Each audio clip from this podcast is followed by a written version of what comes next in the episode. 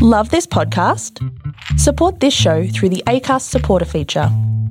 It's up to you how much you give, and there's no regular commitment. Just hit the link in the show description to support now. Could I get you to introduce yourself with your full name and title, please? Jonathan How, meteorologist at the Bureau of Meteorology.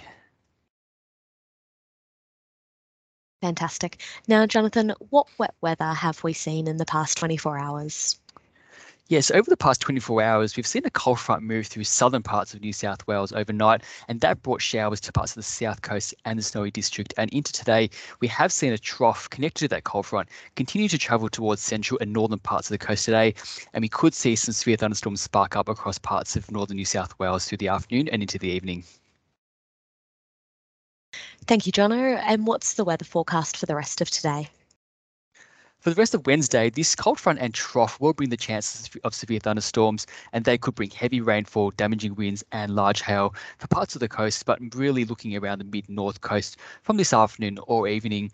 And with these severe thunderstorms, we could see heavy rain linked to flash flooding or fallen trees in the east. So, really, people should take extra caution around floodwaters due to the debris and hidden objects, and just a reminder that people shouldn't drive through the floodwaters. Thank you. What's the weather forecast for the coming days, Jonathan? Yeah, so during Thursday and Friday, this trough is expected to linger across northern parts of the coast, but another trough will develop over the northern inland. And as these two systems combine, they will cause quite unsettled conditions to persist in the east and the north of the state, not just for the remainder of the week, but also during the weekend. So over the next four to five days, parts of the central coast, Hunter, and mid north coast could see up to 100 millimeters of rain.